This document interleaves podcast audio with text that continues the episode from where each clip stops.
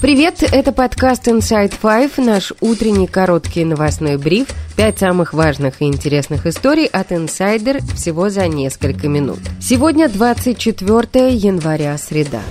История первая. Президент Украины Владимир Зеленский заявил в своем обращении, что в результате массированного ракетного удара, который Россия нанесла по Украине 23 января, погибли 18 человек и еще 130 получили ранения. По его словам, российская армия запустила по украинским регионам, в частности по Киеву и Харькову, около 40 ракет разных типов. Значительную часть ракет удалось сбить, уточнил Зеленский. Щодо російського удару вранці, майже 40 ракет різних типів, черговий комбінований удар, щоб спробувати обійти нашу систему ППО.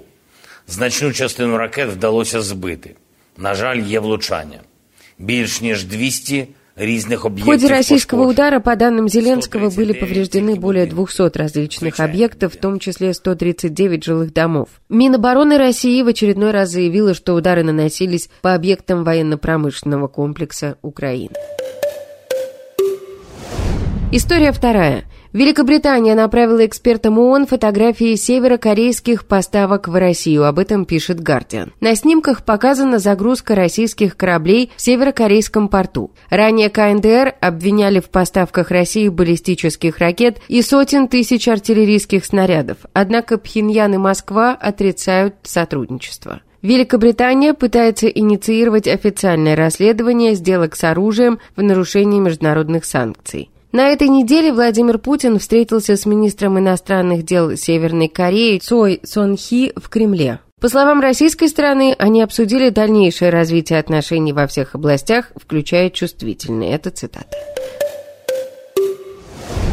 История третья. Штаб Бориса Надеждина собрал 100 тысяч подписей, необходимых для регистрации политика в качестве кандидата в президенты России на выборах, которые пройдут в 2024 году. По закону всего кандидат должен собрать не менее 100 тысяч подписей, но не более 2,5 тысяч в каждом субъекте. Команда Надеждина официально остановила сбор подписей в Петербурге. В штабе сообщили, что уже собрали и оцифровали более трех тысяч абсолютно идеальных подписей. О том, что местные подписи больше не требуются, ранее также сообщали и в Новосибирске. При этом штаб Надеждина объяснил, что сбор подписей по стране продолжается. В ЦИК нужно будет подать 105 тысяч идеальных подписей, таких, которым нельзя придраться, говорится в сообщении. В связи с этим штаб планирует собрать 150 тысяч подписей. В стриме на своем канале Надеждин сказал, что весь мир видел очереди и желающих поставить за него подпись, и трудно будет сделать вид, что этого не было. А вот за других кандидатов очереди не выстраивались. Мы нигде не видели,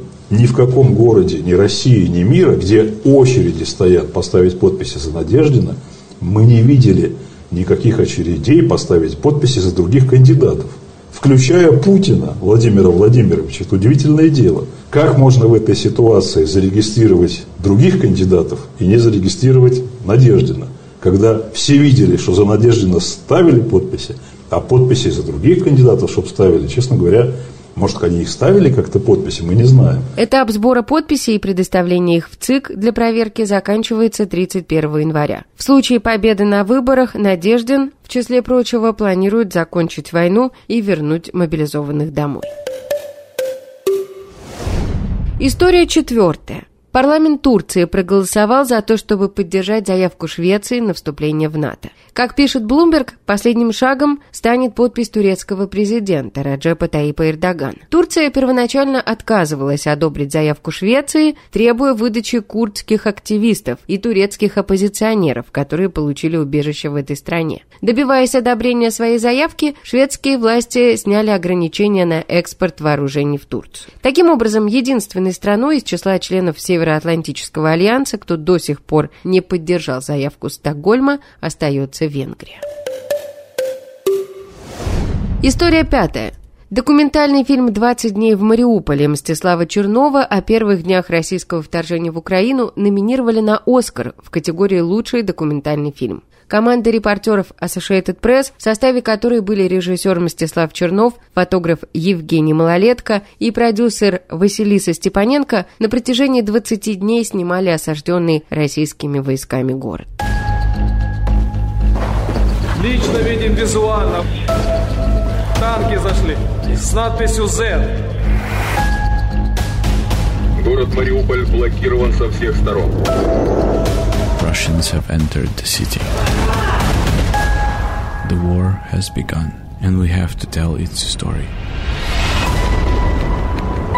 В январе прошлого года этот фильм получил приз зрительских симпатий на американском фестивале независимого кино «Санденс». Торжественная церемония вручения премии «Оскар» пройдет 10 марта в Лос-Анджелесе. Имена лауреатов премии назовут в 96 раз.